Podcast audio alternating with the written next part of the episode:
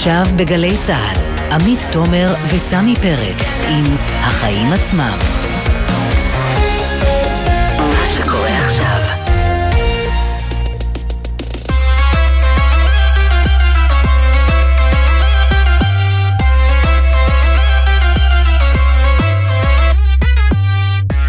עכשיו שש וארבע דקות, אתם על החיים עצמם, התוכנית הכלכלית-חברתית של גלי צה"ל. אני עמית תומר, ואיתי באולפן, כמדי יום שלישי, נמצא סמי פרץ. מה העניינים, סמי? בסדר, איך את? אני מצוין, אתה כן. יודע, סך הכל, מה שנקרא. מתחילה להתרגל, להיגמל משוקולד? אני, האמת שיש לי, בדיוק דיברנו על זה לפני שנכנסנו לאולפן, חשק עז לשוקולד ביומיים האחרונים, ואפילו חטאתי, ואתמול באמצע הלילה, אחרי יום עבודה ארוך, פתחתי את המקרר, שלפתי משם, אם דיברנו על עד חצות שאני אוהבת, אה, אני עושה פה פרסומת אה, לשטראוס, אבל נראה לי שבמילא אין מה לקנות כן. בתקופה הקרובה. עד חצות פתחתי את האריזה, ואז אחרי יום שלם של דיווחים ושידורים על הנושא הזה, קלטתי מה אני עושה, ומהר זרקתי את זה לפח, אבל אה, כן. אני מתכוון לעבור לפירות. אה, אם יהיה לי מספיק כסף לקנות פירות, כן. זהו, מדהים שליברמן עוד לא הרים את הכפפה ואמר שחייבים להוריד עכשיו מכסים על עוד פירות, כדי שיהיה נכון, קצת מתוק ל... כן, קצת לשנות הרגלים. אז תשמעי, אז באמת יש אה, פרשת הסלמונלה במוצרים של שטראוס, ממשיכה לעורר עדים. לצד הריקול הנרחב, גם הירידה בבורסה הנמשכת פוגעת באחד המונופולים החזקים בשוק המזון הישראלי. וגם, את יודעת, עבור הצרכנים, מי שבאמת חובב שוקולד, למשבר הזה עלול להיות טעם אה, מר. איתן יוחננוף מתריע על מחסור שצפוי להיגרם בשוקולד, אנחנו נדבר איתו. וזאת גם אה, הזדמנות טובה להציץ אה, בכלל למדף השוקולדים והמתוקים אה, בסופר, ששטראוס שולטת בנתח שוק של יותר מ-50 אחוזים ממנו, וזה לא משאיר מקום לשחקנים קטנים שם, שהרבה פעמים הם גם יותר זולים עבורנו הצרכנים, כמו חברת טעמן, המוכרת ממחאת הפסטה, שנעדרת מרבים מהסופרים הגדולים. עכשיו היא מנסה לנצל את שעת הכושר, להשתלט על המדפים ולהגדיל את יבוא השוקולד שלה. נשוחח עם המנכ"ל, דרור חיים. נדבר גם על אילון מאסק, האיש העשיר בעולם, שרכש את חברת טוויטר, מולטי מיליארדר שמחזיק ברשת חברתית, זה כמו, את יודעת, טייקון שמחזיק בכלי תקשורת, כן. ואנחנו ננסה לברר לאן זה יכול אה, להוביל, אנחנו מכירים את תיקי האלפים, כן. ולאן זה הוביל אותנו. The thousands files or something. כן, uh, כן נשוחח אה, גם בריאיון מיוחד עם הממונה על השכר, קובי בר נתן, על הסוגיות הבוערות במשק ועל דוח השכר במגזר הציבורי שיצא אתמול כן, אז זה דוח שמעלה כמה וכמה סוגיות מאוד מעניינות, כמו קושי בגיוס עובדים ופערים מגדריים. הוא מזכיר לכולנו שבמגזר הציבורי בישראל התגמול כמעט תמיד לפי הוותק ולא בהכרח לפי יכולות והישגים. חוץ מזה נביא סיפור שיפורסם לראשונה כאן בתוכנית.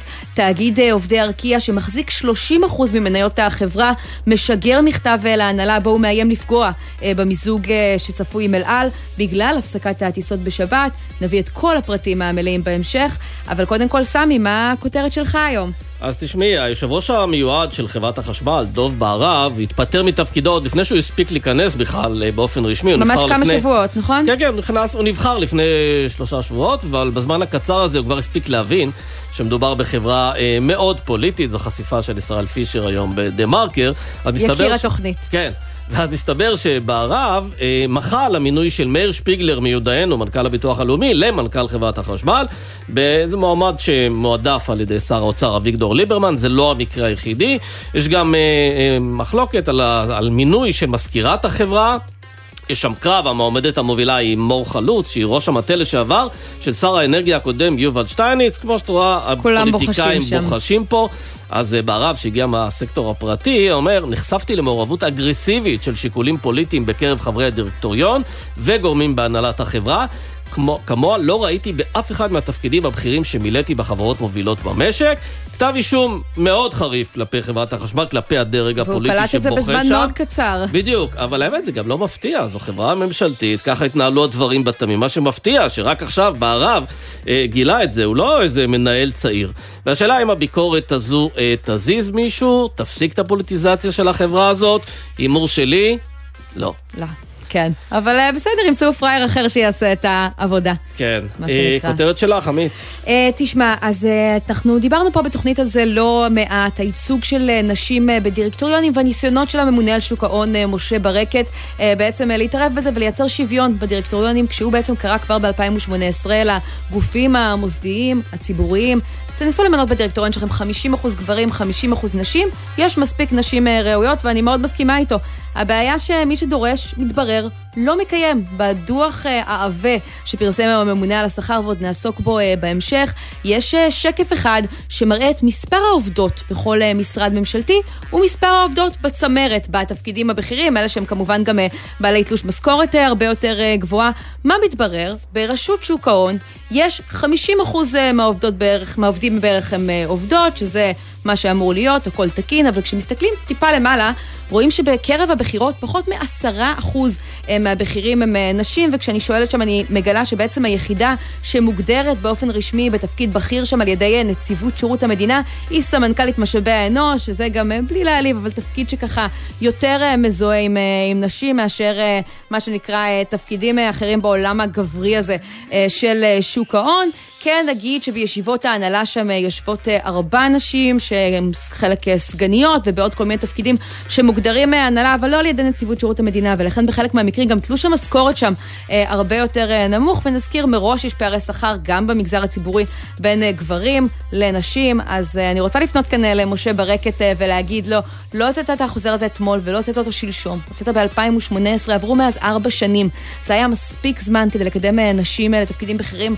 גם אצלך, ואם אתה רוצה שיקחו את היוזמה הבאמת חשובה שלך ברצינות, אז כדאי שתתחיל אה, בבדק בית. נכון, וצריך גם להזכיר שברשות שוק ההון היו בעבר שתי יושבות ראש, mm. גם דורית סלנגר, גם נכון. ציפי סמט, תקופה קצת יותר מוקדמת, וניתן היה לצפות שכשמגיעה אישה, אז גם היא תיתן יד בעניין הזה ותקדם אה, נשים. אם אנחנו לא רואים את המהפכה הזו, אני חושב כן. שהם צריכים, מה שנקרא, לחשוב על מעשיהם. לחלוטין. טוב, נתחיל? יפה, נתחיל, כן. עכשיו אנחנו לסלמונלה בשטראוס, איך לא, העסק הזה ממשיך אה, להסתבך אה, גם אה, היום, המניעה של שטראוס ממשיכה לצלול וכבר רושמת הפסדים כספיים שמגיעים באמת למאות מיליוני שקלים כתוצאה מהמשבר הזה, שזאת כבר מכה יותר משמעותית בכנף של חברת מזון מאוד גדולה ומשמעותית. במשרד הבריאות מנסים לגבות את שטראוס כדי לנסות ככה לצמצם את הנזק הציבורי שנגרם לה ואומרים שהיא פעלה כשורה, אבל עדיין... בסופרים אה, זה לא עוזר, אנחנו כן. רואים אה, מדפים ריקים, מדפי המתוקים. זו גם הזדמנות לדבר על הכוח שוק הגדול שיש לשופרסל אה, בתחום הזה, אבל בואו קודם כל נפנה לאיתן יוחננוף, מנכ"ל ובעלים של רשת יוחננוף, כדי לקבל איזו תמונת מצב מהמרכולים, שלום. שלום. אז תאר לי מה קורה אצלך עכשיו על המדפים, שטראוס, כמה מקום היא תופסת, כמה מדפים נראה ריקים? קודם כל אה, צריך אה, למקד את זה לקטגוריה עצמה של המתוקים. נכון. אצלנו חנויות, חנויות ענקיות עם מגוון מאוד מאוד גדול, ולכן אה, פחות רואים את זה בכל החנות, אבל בהחלט רואים את זה בקטגוריות הספציפיות, בעיקר בשוקולדים, mm. וזה לא נעים. וברגע שהמדף מתרוקן באמת מהמוצרים של שטראוס עילית, אז יש לך מה לשים במקום, או שזה נשאר ככה כעדות, אנדרטה. כעדות בעצם לבעיה? כן, כן, יש מוצרים אה, רבים בקטגוריה, אך אה, ביום אה, כסדרו, המוצרים של שטראוס הם מוצרים מובילים, שהצרכן הרי בעצם בוחר לצרוך אותם, והוא גם אוהב אותם, ולכן שטחי המדף הגדולים בקטגוריות האלה באמת הן שייכות למוצרים האלה, ולכן בקטגוריה הספציפית רואים חורים גדולים. אבל בהחלט שאנחנו בתקופה כזאת שאין ברירה, מעלים uh, את המוצרים האחרים למדף. זהו, ו... אז ממה שאתה מזהה עכשיו ככה במכירות uh, אצלך, מי המרוויחים הגדולים מהמשבר הזה, היית אומר? אילו מותגי שוקולד הישראלים קונים עכשיו יותר מהרגיל?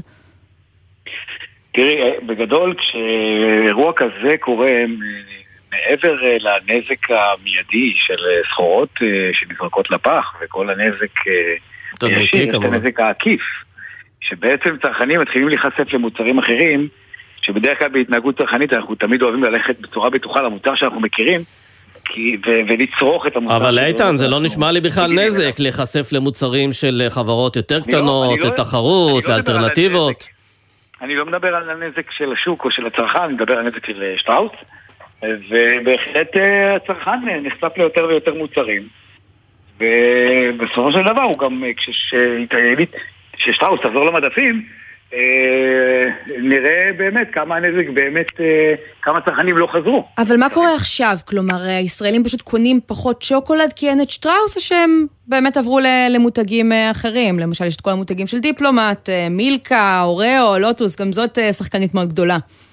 כן, בהחלט, יש מלא מוצרים כמו מרס וכדומה. יש בהחלט הרבה מוצרים שתופסים את המקום כרגע. אז יש נהירה? הצריכה בהחלט שהיא לא נפסקת. כשזה מוקדם מדי אה, לראות, כי אנחנו, אתה יודע, בתור קמעונאים, בסוף אה, סופרים זה במספרים, במכר. והוא זה שקובע, ואנחנו עוד, אה, עוד נשמע ונראה. אבל תגיד, אירוע כזה לא גורם למתחרים לנצל את הסיטואציה, את המצוקה של שטראוס עילית, ולבוא עם המוצרים שלהם ואפילו להעלות מחירים, כדי לגרוף, מה שנקרא? לא, לא ראינו דבר כזה. אני חושב שבאמת... עדיין. ה... אם כבר אתה מדבר על הפן הזה של... של ההזדמנות, אני חושב באמת שההזדמנות הגדולה שנוצרה פה למתחרים היא לתפוס נתחי שוק, וזה שווה לא מעט, ואפילו יותר מלהרים את המחיר אה, עכשיו. אבל זה מאוד תלוי דבר... במערכת יחסים שלהם איתך, עם רמי לוי, עם מנהלי הרשתות הגדולות, בשאלה כמה שטחי מדף אתה תספק לשחקנים קטנים. הקטגוריה נשארת בגודלה, אנחנו לא זזים בגלל מקרה כזה ומצמצמים את הקטגוריה. אה, בגלל אה, כמה שבועות שתחסר הסחורה, זה לא מה שיקרה, ולכן אחרים יתפסו את המדפים וימכרו, בהחלט ימכרו. השאלה אם הם יישארו שם גם ביום שאחרי. זה אפשר גם להעריך במידה מסוימת, שבהחלט חלק אה, בהחלט ייחשפו למוצרים ויעברו. אגב, יש בכלל נאמנות במוצרים כאלה, בשוקולד, או שאנחנו מכורים למתוק ולא משנה של איזה חברה זה? בטח, אתה יודע, יש לי כבר ראיתי בדיחות על הפרה וכאלה. הפרה היא מותג אה, כמעט נצחי במדינת ישראל, אתה יודע, אנחנו גדלנו עליה והם, מאוד אוהבים אותה, וזה עובדה, זה לא משהו שאפשר להתווכח איתו. כן, תגיד לי, סיטואציה כזו באמת של משבר בשטראוס, לך כמשווק גדול, משנה את מערכת היחסים שלך מול שטראוס, נותנת לך יותר כוח בתנאי סחר להמשך? תראה, אנחנו לא... זה, זה, אני חושב שיש גם איזושהי... אה, אחרי הכל, ויש, אה, אתה יודע, התגוששות שקיימת בסחר היא קיימת, וכשצריך לריב רבים, וכשצריך להיות... אה, להביע סולידריות, אני חושב שזה הרגע. משברים הם... משברים מהסוג הזה, אנחנו לא רוצים לראות את הספק שלנו מתרסק. אנחנו רוצים, ברור, במלחמה הטבעית היא להחליש אותו ולעשות איתו סחר טוב יותר. אבל אני חושב שהרגע הזה זה הרגע להביע סולידריות. אה, שטראוס, חברה מפוארת, שעוברת אה, אירוע מאוד לא נעים. כן. ואתה יודע, כולנו רוצים להיות אה, גם מספיק פיירים ונחמדים, שכשגם לנו קורים דברים, היינו מצפים לראות את אותו דבר, בסופו של דבר אנחנו באותה סירה. בוא ניקח uh, רגע צעד uh, יותר קדימה ממדף uh, השוקולד, כי שטראוס פועלת בהרבה תחומים אחרים, גבינות ומוצרי חלב של יוטבתה, אני לא יודעת אם המאזינים שלנו אפילו יודעים את זה, קפה מאוד חזקים, חומוס אחלה ועוד ועוד. האם גם במותגים האלו אתה מרגיש איזושהי ירידה במכירות, מדפים שנותרים יותר מלאים בעקבות הסערה הזאת שעוברת על שטראוס? כלומר, יש פה נזק תדמיתי למותג שהוא יותר רחב מהשוקולד? קודם כל לגבי נזק תדמיתי אני חושב שהוא מינימלי, הנזק אה, של הפחד הוא אמיתי, אבל אותו קשה מאוד לנטרל. אז רואים את זה בעוד מוצרים? אני חושב שטראוס התנהגה בצורה מאוד אה, יעילה ומהירה ומכובדת אה, באירוע הספציפי מבחינת ה... איך שהיא התנהלה באירוע. כן, אגב, צריך להזכיר ש... שחדרי המיון בבתי החולים לא מתמלאים באנשים שנפגעו מארונות כן. שוקולד, זה גם כן שם את האירוע הזה במקום בינתיים צריך... מרוסן, כן. אבל אני שואלת איך הציבור תופס את זה. כלומר, האם זה משפיע עליהם? ומוצרים נוספים. אני מאמין, אני, אני מאמין שהדבר הזה קיים, אנחנו יודעים שהוא קיים במזון, אנשים מאוד זהירים במזון. מה? אה, אבל, אבל צריך אה, להבין שבגודל שאנחנו אה, פועלים, לא, לא כדאי להמר על מספרים סתם. בסופו של דבר אנחנו נראה את זה בשבועות קדימה, על פי הדוחות, הדוחות ידברו. כן, אגב, תגיד, לקוחות מגיעים אליכם היה... לסניפים ומבקשים כבר לקבל פיצוי על המוצרים שלהם? כן, בהחלט, קודם כל זה פורסם, וזה ברור שכל מי שצריך להחזיר יכול להחזיר. ומה הוא מקבל? זיכוי או שהוא מקבל מזומן? תראה, כל, אה, בסופו של דבר אצלנו, בענף שלנו, שזה מוצרים צריכה בר קיימא, אה, זה לא משנה כל כך איך תעשה את זה, בסוף זה מקבל זיכוי. זה, בסוף הסכומים פה הם לא כאלה גדולים, כי ברמת הפרט, בן אדם קונה כמה חתיכות, אז זה יוצא לו 10, 15 שקלים, אני לא חושב שהצרכן יש לו איזה בעיה. אה, באותו רגע שהוא יקבל, גם אם הוא יקבל 15, 20, 30 או 100 שקל כן. מזומן, הוא כבר באותו רגע כבר קונה בזה חלב, השאלה לא רק כמה ה- כסף היא מקבלת, אלא לאן היא מקבלת, לאיזה סופרים. ותשמע מה כתבתנו עינב קרנר מעבירה לי אה, עכשיו.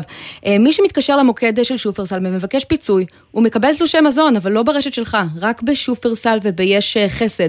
למה זה המצב? כלומר, והאם אתה לא חושש שזה ימשוך אנשים, שאולי אפילו קנו אצלך במקור, לרשת אחרת, אתה יודע, בסוף אתה לא בא לקנות רק מהתלוש שנותנים לך. תראה, אנחנו, המותג שלנו מאוד מאוד חזק, אנחנו יודעים לשרת את הצרכנים שלנו ונותנים להם את השירות הטוב ביותר, ככה שאנחנו מאוד מאוד סומכים ומאמינים אבל איתן. דיברת כל כך יפה על שטראוס, אמרת אנחנו הזה. מגלים סולידריות, ונשמע שהם מגלים סולידריות, סליחה, אבל לרשת אחת, לרשת הגדולה בישראל. לא, אני לא חושב שזה נכון, כי גם, הרשת הזו היא מוכרת אה, לצרכנים שלה ומחזירים, ובאמת, אם הצרכן אה, נוח לו, אני לא חושב שזה באמת אה, קריטי. הצרכן כרגע צריך לתת שירות לצרכן אה, ברמה, מה שנקרא, מקסימלית. אבל לא גם צרכן שלא נוח לו, שהוא לא רוצה ללכת אותו לא- לשופרסל, מקבל תלושים רק לשם. גם, לא, הוא מקבל את זה מהזיכוי של, של החנות, זה לא נכון.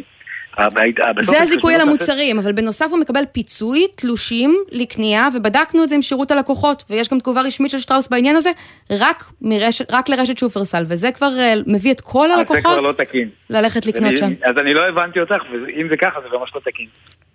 אתה לא ידעת על זה קודם? לא, אוקיי, אז, אה, אז. כן, זה נמסר לנו עכשיו אה, באופן. רשמי משטראוס. מה אתה אומר על הדבר הזה? מה אתה מתכוון לעשות בנידון? תראי, אני באמת אומר לך שבתוך אירוע כזה אנחנו משתדלים לא כרגע להעמיס עליהם את הלחץ המיותר הזה של אה, טעויות שהם עושים כרגע, בואי נקרא לזה, אנחנו נתחשבן בהמשך, אבל אה, זה, זה לא כזה משמעותי בגדול. אה, בהחלט שגם כשאת אומרת לי את זה, אני יודע את זה בצוות ואנחנו נעשה מה שצריך לעשות. ובסופו של דבר זה תהליך של מה שנקרא יכולת התחשבנות מול שטראוס, בסוף זה גם אירוע, גם אירוע ניהולי ומה שנקרא גם כספי, וכל הדברים יצטרכו אה, להיעשות בצורה מאוד אה, מדודה ומסודרת. ובהחלט, כן, צריך אה, לעשות את זה נכון, לא צריך לפגוע בצרכנים שלנו. כן, יפה. איתן יוחננוף, תודה רבה לך. ואיתן, אולי כדאי. לך להישאר איתנו על הקו לשמוע את השיחה הבאה, כי אנחנו רוצים לפנות עכשיו לדרור חיים, מנכ"ל ובעלי אה, טעמן אה, שיווק אה, מזון, שנמצא עכשיו אה, במפעל שוקולד אה, בחו"ל, הוא מחפש אה, להביא ליותר אה, יבוא משם כדי אה, למלא את החסר, אולי אפילו תוכלו אה, להשתדך אה, ביניכם אחר כך. דרור, אה, שלום. אהלן, צהריים טובים. אז איפה אנחנו תופסים אותך בדיוק? אני כרגע בשוויץ, אה, וגם אה, ביום חמישי כבר בעזרת השם נהיה בפולין. אז סיפרת אה, להם שיש מצב. חירום בישראל וחסר שוקולד במדפים? כן, כן, הם כבר מודעים לדרמה שיש פה בשוק השוקולד, הם מכירים כבר את הסיפור. אתה יודע, באירופה עובדים בדרך כלל בצורה די מסודרת, וזה כאילו, אתה צריך להזמין ייצור, וזה לוקח כמה חודשים.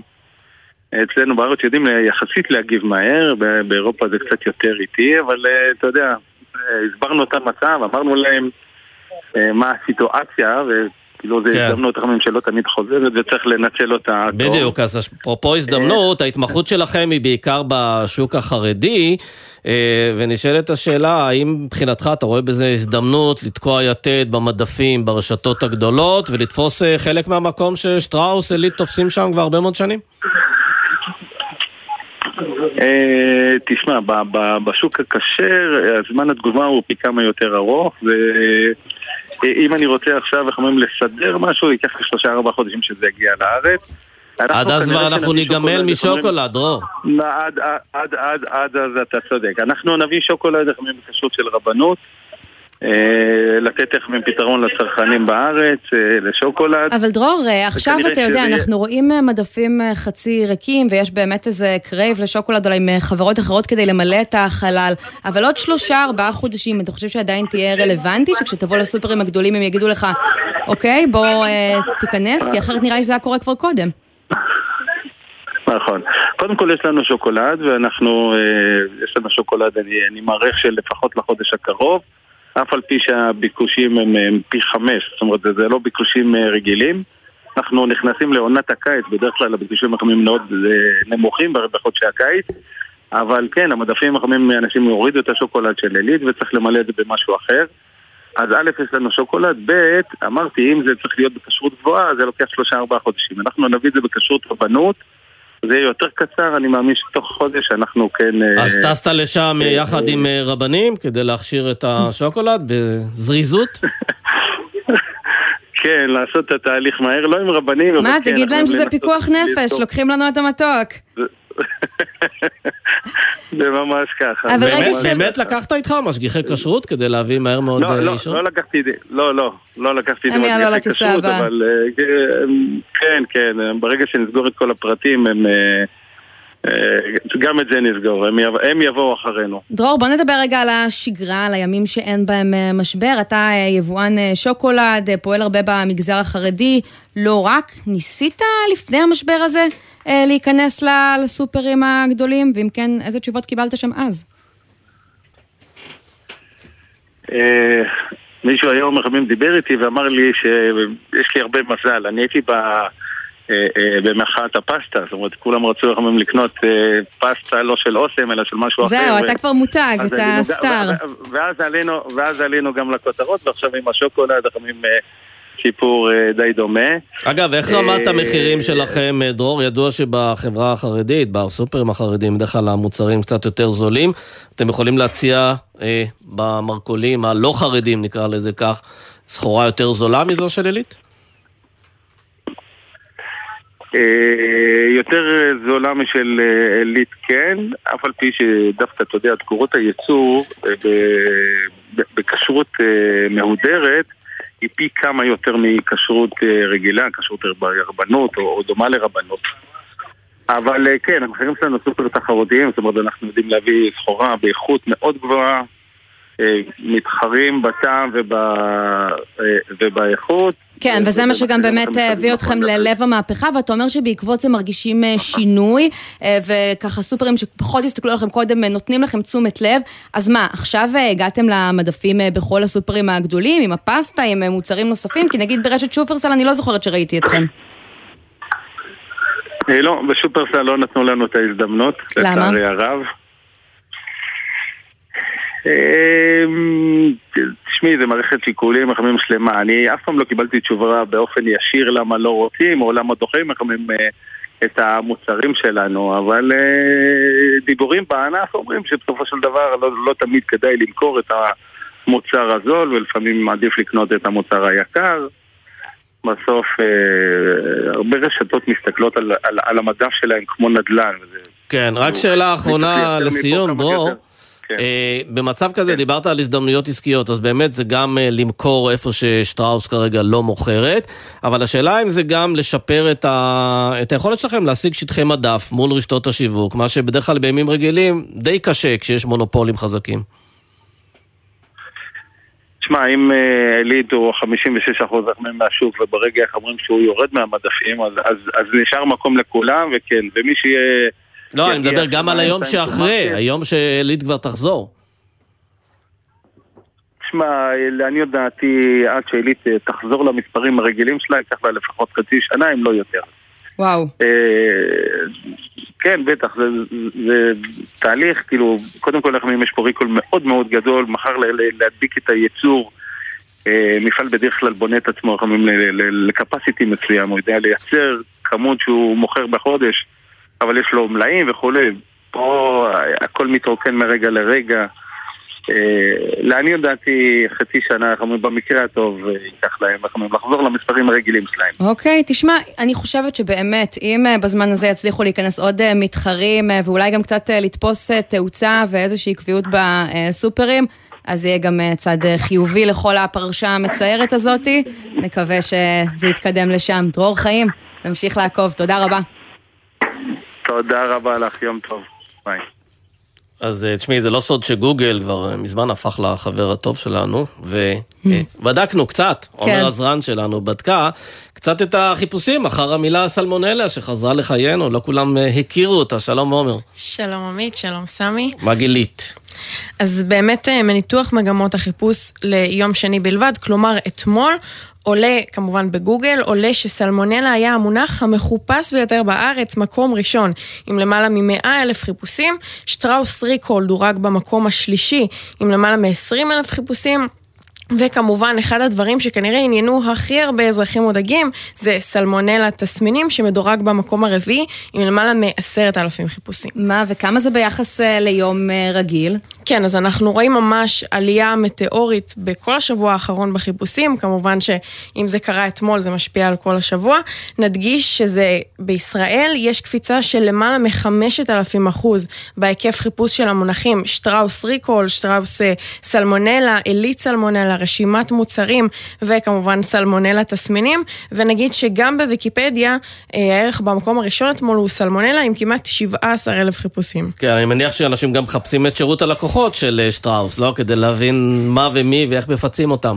כן, אז מהבדיקה שלנו עולה שצירופי המילים שירות לקוחות שטראוס ושירות לקוחות עילית עלה בהיקף של 500 אחוז רק השבוע, אנחנו גם מדווחים לפני זמן קצר ששירות הלקוחות שלהם נפל ותוגבר בהמשך.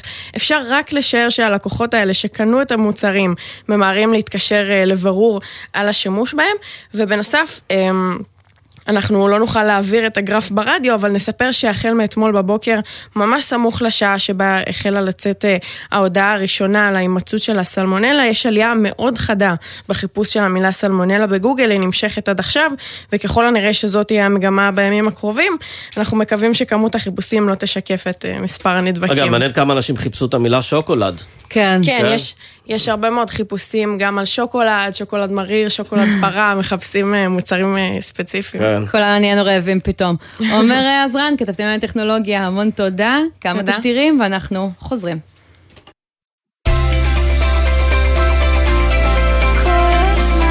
גלי צה"ל, יותר מ-70 שנות שידור ציבורי.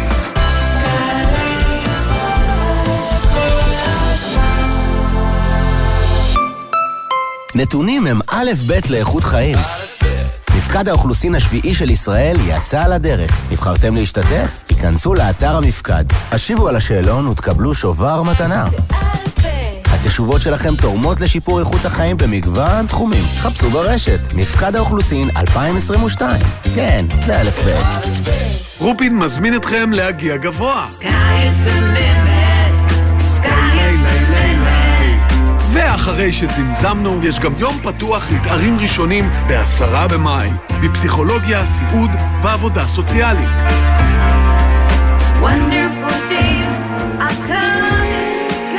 רופין, להגיע גבוה. יום הזיכרון לשואה ולגבורה תשפ"ב. בחמישי בשמונה בבוקר, טלי ליפקין שחק במשדר מיוחד. בעשר, ליעד מודריק, אם פעם היו כאן חיים, סיפורן של קהילות יהודיות. ב-12 בצהריים, בקולם, חיילי גלי צה"ל עם עדויות שורדי השואה. ובשתיים, בגיא ההריגה, 80 שנה לטבח בבאבי יער. בבי יער זה היה כמעט מילה סודית. בזמן שגדלתי, היו מספרים על זוועות שקרו, אי אפשר לדבר על זה. יום זיכרון לשואה ולגבורה תשפ"ב בגלי צה"ל. עכשיו בגלי צה"ל, עמית תומר וסמי פרץ עם החיים עצמם. חזרנו ועכשיו אנחנו לדוח אה, השכר במגזר הציבורי שמתפרסם היום. הוא חושף אה, באילו תפקידים אה, תוכלו להרוויח הכי הרבה במגזר הציבורי, וגם את השכר שם באופן כללי, השכר הממוצע שהוא גבוה פי אחד וחצי מהשכר בממוצע במשק.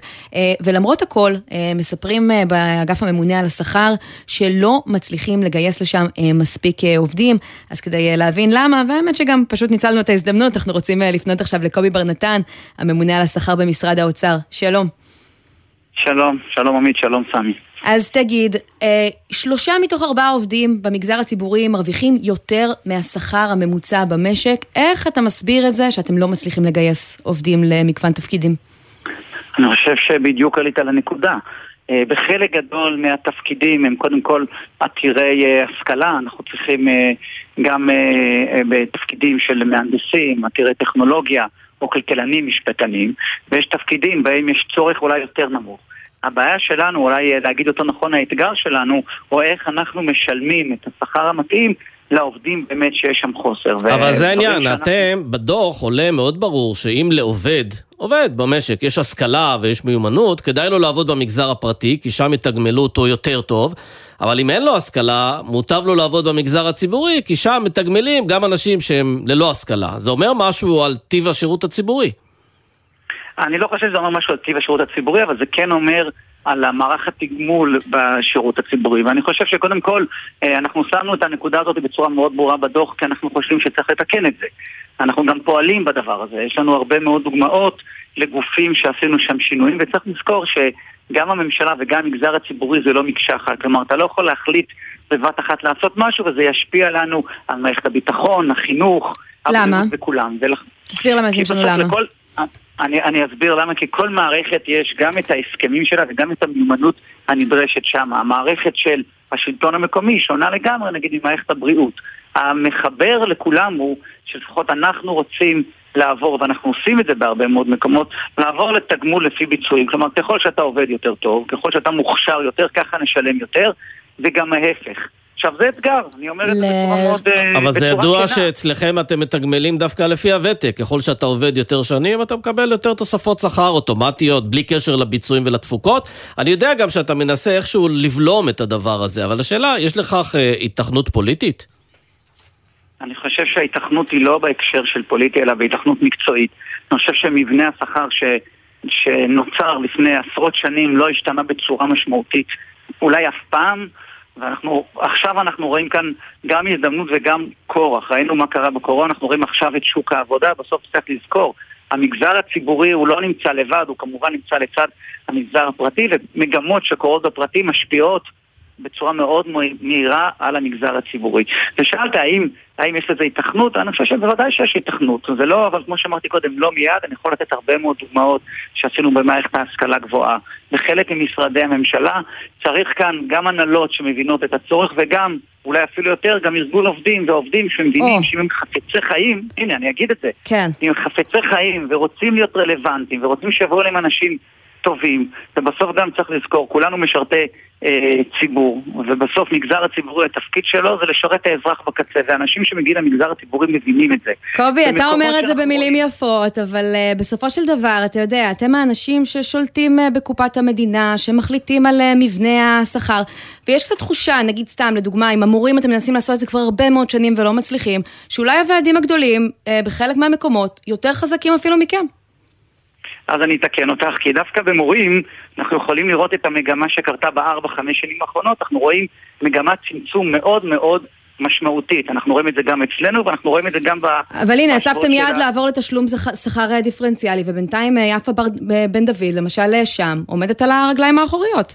אבל זה, זה, זה נקודה שאת צודקת, אבל אנחנו גם רק ב, בתחילת המשא ומתן, אבל צריך להתייחס לשני דברים. אז קודם כל דיברת אחד על איך אנחנו מביאים אה, אה, עובדים טובים ואיכותיים דרך שכר התחלתי, אז אני אומר לך, כבר יש מקומות שרואים את זה במספרים, אני גם אראה את זה בדוחות, אז עוד פעם, זו מגמה איטית.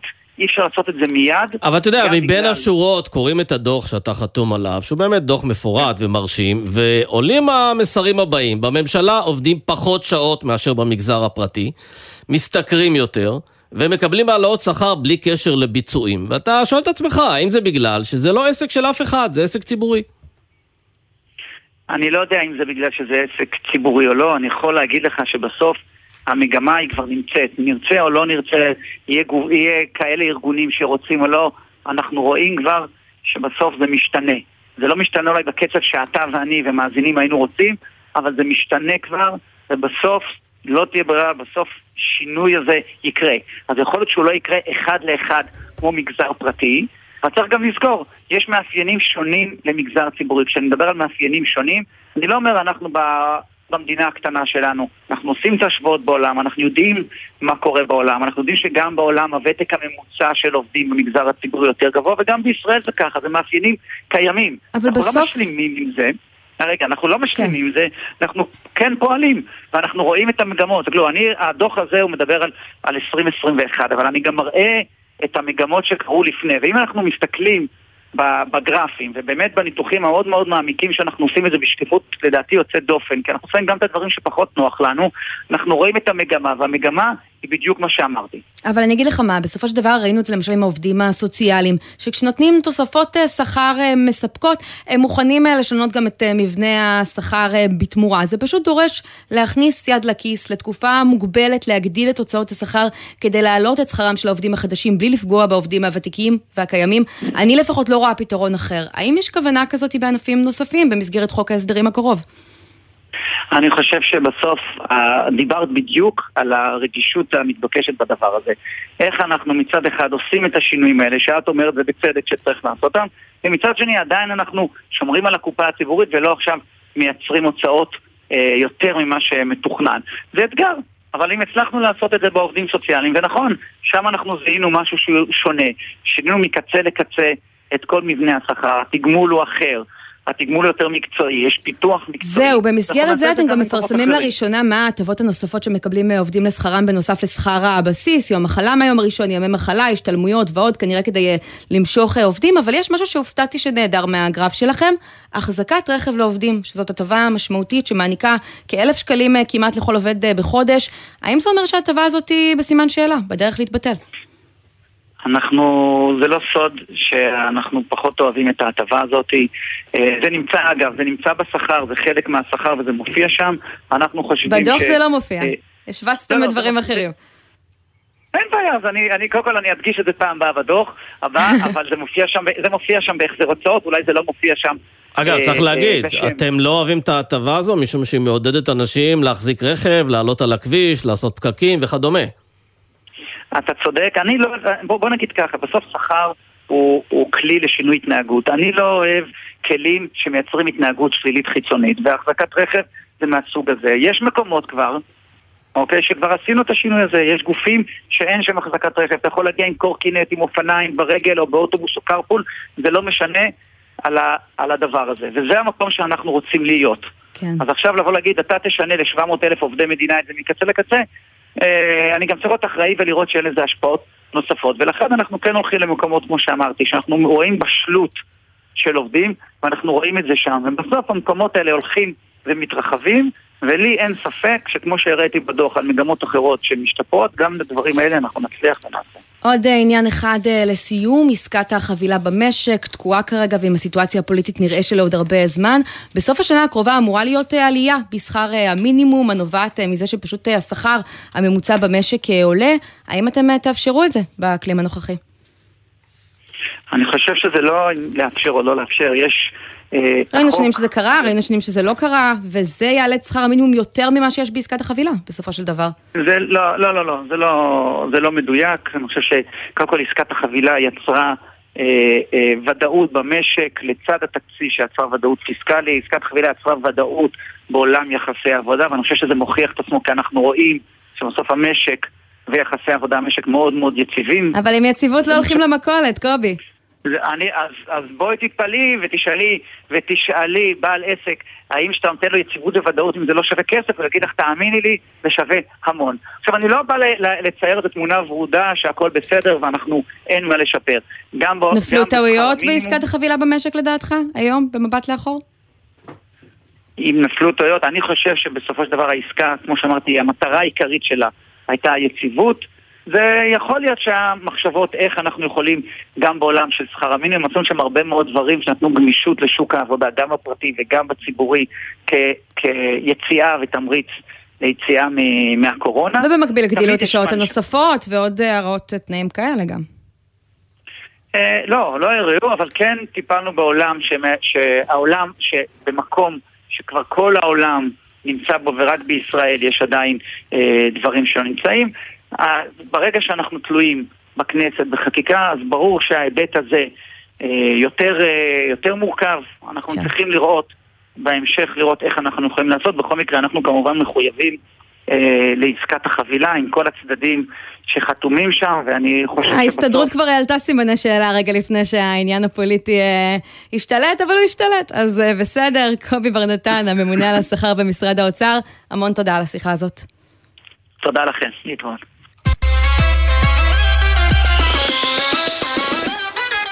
טוב, אז קשה לפספס את העסקה הגדולה, דיברנו על זה גם אתמול. אילון מאסק, הבעלים של טסלה, רוכש את טוויטר לפי שווי של 44 מיליארד דולר, וזה את מיליארדר, האיש הכי עשיר, כאילו, בכל זאת, גם טיפוס צייצן לא אקצנטרי, קטן. צייצן, אה, והוא גם מתיימר לבוא ולהגן על חופש הביטוי, באמת להפוך את טוויטר וכדומה, ואנחנו באמת אה, יודעים מה קורה הרבה פעמים כשטייקונים ואנשים מאוד מאוד עשירים משתלטים על כלי תקשורת. אה, בעיקר שהם גם. לא ממש יציבים. בדיוק, שהם לא הכי. יציבים, ויש להם אה, סיבות שצריך לברר מדוע הם השתלטו על העניין הזה. בואו ננסה לדבר על זה עם דוקטור תהילה שוורץ אלטשולר, שלום. שלום, שלום, ערב טוב. מומחית למשפט וטכנולוגיה מהמכון הישראלי לדמוקרטיה, אז את כבר אה, בירכת אותו, צייצת לו כזה על הכיפאק ומברוק על העסקה, או שזה נראה לך כמו סכנה גדולה? טוב, דבר ראשון, יש לו 83 מיליון עוקבים בטוויטר, אז אף אחד לא הבטיח שהוא יקשיב דווקא לי. יש לו גם היסטוריה של ציוצים די חסרי גבולות. אמ, אבל אמ, אני חושבת שצריך להגיד פה שקצת ההיסטוריה חוזרת, כי כמו שאמרת בתחילת הדברים, סמי, אמ, התחושה הזאת של ברוני אה, תקשורת, של אנשי עסקים עם המון המון כסף שרוצים להשתלט על השיבר הראשי, אה, היא תחושה של דז'ה וו מאוד חזק מסוף המאה ה-20. ואם אנחנו צריכים להסתכל למה בעלי הון רכשו כלי תקשורת בסוף המאה ה-20, אז היו לזה שלוש סיבות. הסיבה הראשונה אה, היא הסיבה של הגלם. הם רצו עוד תשומת לב תקשורתית, הם רצו להיות מסוכרים, הם רצו להפוך להיות סלבריטיז, ומי כמו אילון מאסק אה, אוהב את תשומת הלב הזאת. אגב, הוא מקבל אבל- אותה גם בלי לרכוש את טוויטר, כותבים עליו, מדברים עליו, הוא הוא נמצא בכותרות בלי סוף. זה מה, זה בור שאין לו תחתית? בוודאי, זה קצת כמו, אתה יודע, שיכתבו עליך בישראל היום מול שיכתבו עליך בידיעות אחרונות, אם לרפרר אה, לאחד המשפטים המפורסמים שמתנהלים כרגע במדינת ישראל. כן. אה, אני, אני חושבת שהסיבה השנייה לזה שבעלי הון רצו לרכוש אה, אמצעי תקשורת היא כדי למנף עסקים אחרים שלהם. אנחנו לא מסתכלים כל כך על הדבר הזה כשאנחנו עסוקים בסוגיות חופש הביטוי, אבל... כן, ואנחנו העסק מכירים את זה גם של מהמקרה של אה, נוחי דנקנר שרכש את מעריב, ואלוביץ' שרכש את וואלה, אז ראינו איך הם באמת מנצלים לרעה את אותם- את אותה בעלות על כלי תקשורת. נכון, עכשיו מאסק בעצם העסק העיקרי שלו, שאת המניות שלו הוא שם עכשיו כערבון בשביל לרכוש את טוויטר, זה טסלה.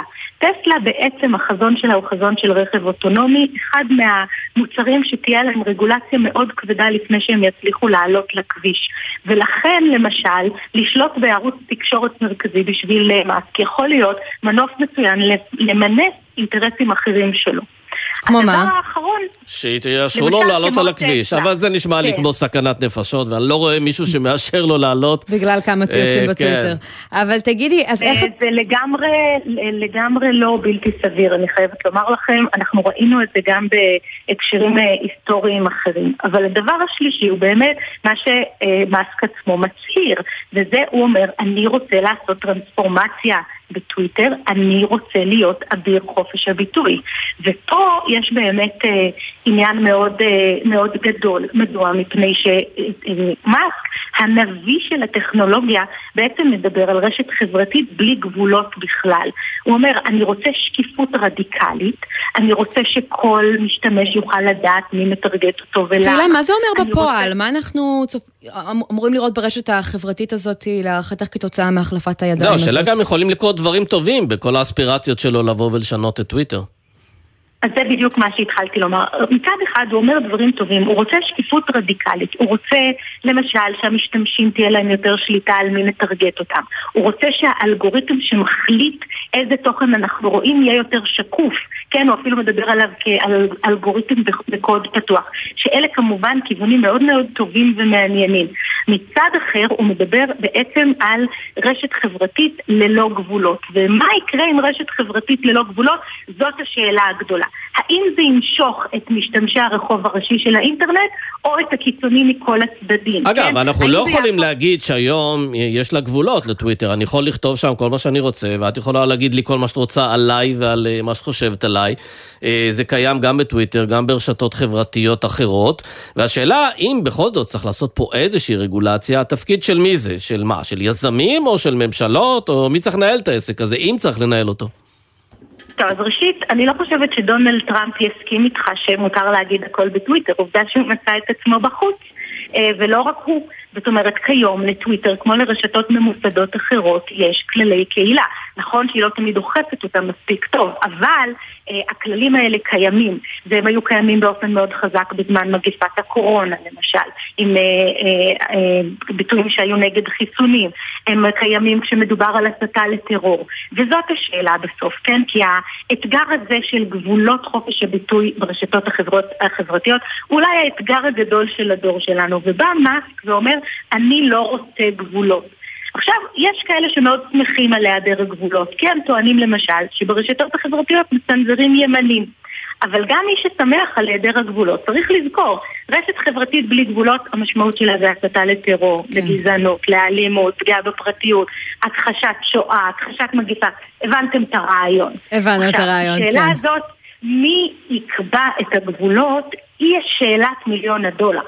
כי ב-2022 תהיה רגולציה על רשתות חברתיות. היא כבר שם באירופה ובדרך בארצות הברית.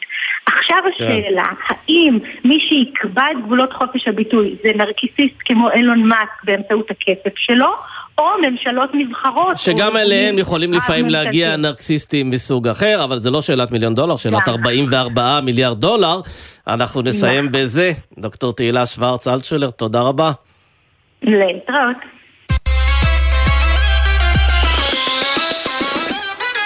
עכשיו אנחנו למיזוג המסתמן בין ארקיע לאל על, חברות התעופה המרכזיות אה, בישראל, אה, שנראה שעלולים אה, להיות לו קשיים בדרך. תאגיד של עובדי החברה, חברת ארקיע, שמחזיק ב-30% ממניות החברה, מאיים להתנגד למיזוג עם אל על.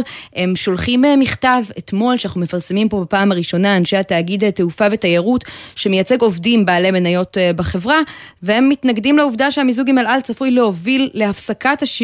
הטיסות אה, בשבת, ובעצם אה, כותבים אה, שם, אנחנו דורשים שתעבירו לנו נתונים מדויקים של הטיסות בשבת, הנזק הכלכלי המאורך כתוצאה מהפסקתם וכולי, ועד שזה לא יקרה, אנחנו דורשים שתפסיקו כל משא ומתן עם אל על בהקשר הזה. מה הסיכוי שזה יקרה? בואו נבדוק עם הפרופסור ירון זליכה, יושב ראש הדירקטוריון תעופה ותיירות שמחזיק בכל המניות הללו. שלום. ערב טוב. אז אה, ירון, מה, תסביר קודם כל קצת את החשש אה, שלכם. תראי, מיזוג בין שתי חברות צריך לשרת את כל בעלי המניות וקודם כל את החברות. וחברת ארקיע נהנית ממעמד אה, ויתרון משמעותי בכך שהיא החברה הישראלית היחידה שטסה בשבתות ובחגים.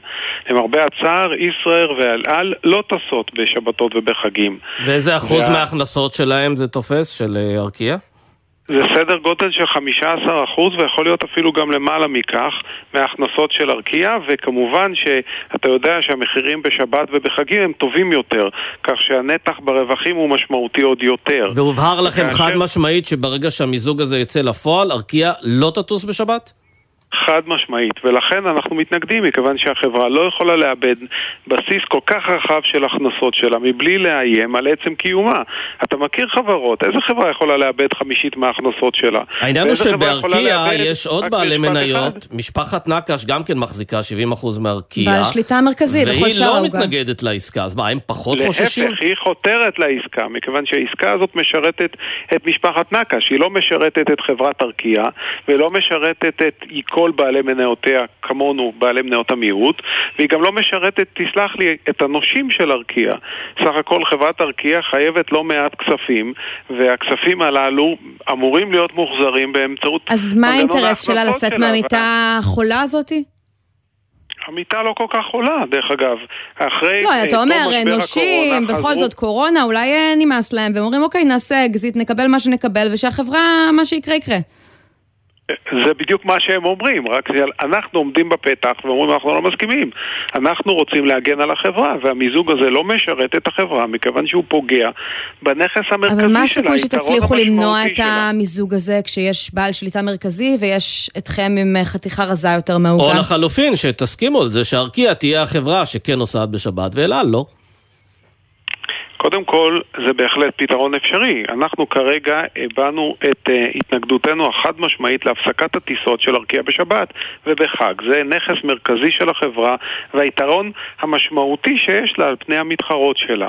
ואם זה ייפסק, אנחנו נאבד בסיס דרמטי בהכנסות שלנו, עד כדי כך שעצם קיומנו יועמד בספק. ותגיד, אין אפשר לפתור את זה באמצעות איזה ישראבלוף, שמקימים איזה חברה בת שלא קוראים לה לא אל על ולא ארקיע, והיא זו שעושה את הטיסות בשבת? הרי עושים את זה. אתה מכיר אותי כל כך הרבה שנים, נראה לך שאני אסכים לישראבלוף.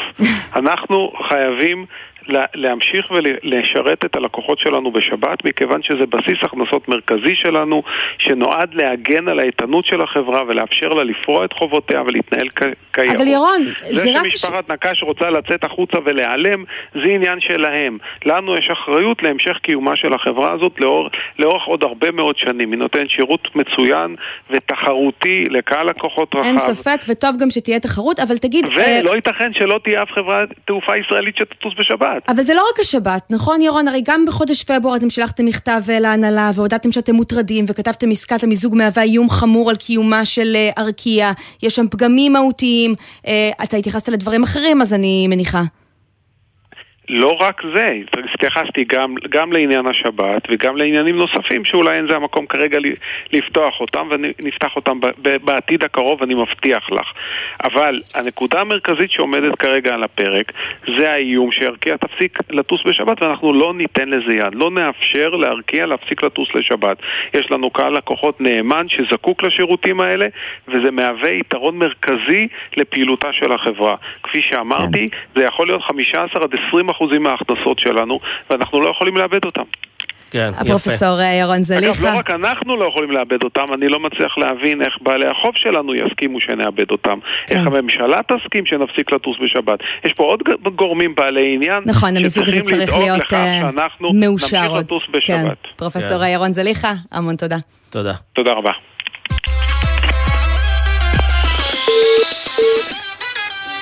עכשיו אנחנו לסיפור uh, משונה מאוד. חצי הזוי נקרא לו. כן, יש uh, אדם uh, במשרד התחבורה שאחראי על יבוא חלפים, אבל הוא נעדר מהעבודה מסיבותיו שלו, סיבות אישיות, זה לא החלק המעניין, מה שמעניין זה מה קורה אחר כך בישראל, כמו בישראל, שהבן אדם הזה לא מגיע לעבודה, כל התחום יוצא לחל"ת ויבוא החלקים ארצה פשוט הופסק, ובאמת השאיר הרבה מאוד נהגים בבעיה. אנחנו רוצים לפנות עכשיו לתומר אדר, עורך מדור הרכב בכלכליסט, שפרסם את הסיפור הזה. שלום. שלום, ערב טוב. תשמע, זה נשמע כמו איזה תסריט של אפרים קישון, אני חייבת להגיד. כן, זה סוג של החבילה הגיעה. יש פה סיפור מאוד מעניין על אה, חלמאות, בירוקרטיה וגם לא, לא מעט אופורטוניזם. מה שקרה לפני בערך... אה, משהו כמו שלושה, ארבעה שבועות, בוחן אה, של משרד התחבורה שהתפקיד שלו הוא לבדוק את החלקים שמגיעים לארץ, בנתב"ג למשל, עבר תאונת דרכים, לא עלינו, והוא הושבת עכשיו. הבעיה היא שלמשרד התחבורה היו שני בוחנים, אחד מהם יצא לפנסיה, והבוחן הנוסף הוא אדם שבעצם התפקיד שלו הוא לעבור על כל החבילות שמגיעות לארץ. צריך להגיד רק שמדובר בחלפים שישראלים מזמינים לשימוש אישי, שלא באמצעות היבואנים הגדולים והרשמיים, נכון? נכון מאוד. מין יבוא אישי כזה של חלפים? שככה גם הרבה יותר, יבוא אישי של חלפים אה, ולא היבוא של המוסכים, אבל הרבה נהגים בוחרים לעשות את זה כי זה הרבה יותר זול. תומר, זה חוסך לציבור הישראלי, נכון? נכון מאוד, זה תחום שהוא משגשג, לפי נתונים של כל מיני גופים קמעונאיים, אמזון, אי-ביי וכיוצא בזאת, הישראלים הם אלופים בהזמנות. אנחנו מדברים כאן על מיליוני חלקים שהישראלים מביאים, ואפשר לקנות אותם הרבה יותר בזול ממה שקונים במוסכים של יבואני הרכב. עכשיו, אתה יודע, אני בתור אחד שלפעמים חובב קונספירציות, אומר לעצמי, אולי היבואנים הרשמיים שמים רגליים. סמי, זה בדיוק מה שחשבתי עליו, כן. אנחנו הולכים ובנים אותו בן אדם. היבוא האישי, כדי שאנחנו נקנה מהם ונשלם מחיר גבוה יותר. הסיפור המצחיק, הסיפור המצחיק פה, אפרופו מישהו ששבר, הבוחן שבר רגליים, ויבואני הרכב שברו לו את הרגליים. אבל זה לא המקרה, מדובר בתאונת דרכים אמיתית לחלוטין. עכשיו, חשוב לציין, היבוא של החלפים עדיין מותר לישראל. כל מה שצריך לעשות לפני שמביאים את החבילה זה להיכנס לאתר של משרד התחבורה, שם למלא את הפרטים, שזה נשמע קל מאוד. כן. הבעיה היא שבשביל למלא את הפרטים האלה צריך להיות חצי להוציא עמיל מכס. וואי וואי. ובנוסף לזה, כן, ובנוסף לזה, כפי שאנחנו גילינו... נגמר לנו הזמן, אנחנו חייבים לסיים, אבל אני בטוחה שהסיפור הזה רק ילך ויסתבך, אז אנחנו עוד נעקוב. רק נגיד שבמשרד התחבורה אומרים שזה צפוי להיפתר בימים הקרובים, כי אגף הרכב במשרד סוף סוף גייס לפני החג עובדים חדשים להפחתת העיכובים. נגיד תודה בקצרה לעורך שלנו בן נצר, ליפעת גלר ועשהאל פלד בהפקה. על הביצוע הטכני הייתה גיא קפלן וגלעד בלום, ובדיגיטל דניאל הראל. עשיתי את זה ממש מהר, הספקתי, סמי פרץ, תודה. בחסות הפניקס סמארט, המציעה ביטוח משכנתה שיוכל לחסוך לכם עד אלפי שקלים. חייגו כוכבית 5432 או חפשו הפניקס סמארט בגוגל. הפניקס חברה לפיתוח בה. בחסות אוטודיפו, המציעה מצברים לרכב עד השעה תשע בערב בסניפי הרשת, כולל התקנה חינם. כי כדי להחליף מצבר, לא צריך להחליף לשעות עבודה יותר נוחות. אוטודיפו. בחסות חברת לבנת פורן, המציעה סיוע של צוות רופאים ומומחים, גם בתהליך קבלת פטור ממס הכנסה. כוכבית 2468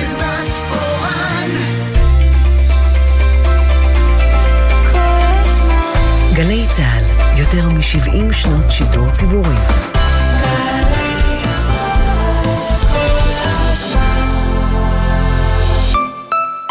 סרטים שזוכרים ביום שלישי וביום רביעי שלקראת יום הזיכרון לשואה והגבורה, 26 ו-27 באפריל, יוקרנו בבתי הקולנוע ברחבי הארץ סרטים עלילתיים נבחרים העוסקים בשואה. כולכם מוזמנים לצפות בסרטים במחיר עשרה שקלים בלבד לכרטיס. מיזם סרטים שזוכרים, המלאי מוגבל. לפרטים ולרשימת בתי הקולנוע המשתתפים, ייכנסו לאתר המשרד לשוויון חברתי. מדוע משפטי דיבה יכולים לשמש במה דווקא למכחישי השואה? מה עורר גל תביעות נגד תאגידים גרמניים בשנות התשעים, ואיך השפיעו משפטי אייכמן וקסטנר על תפיסת השואה בארץ?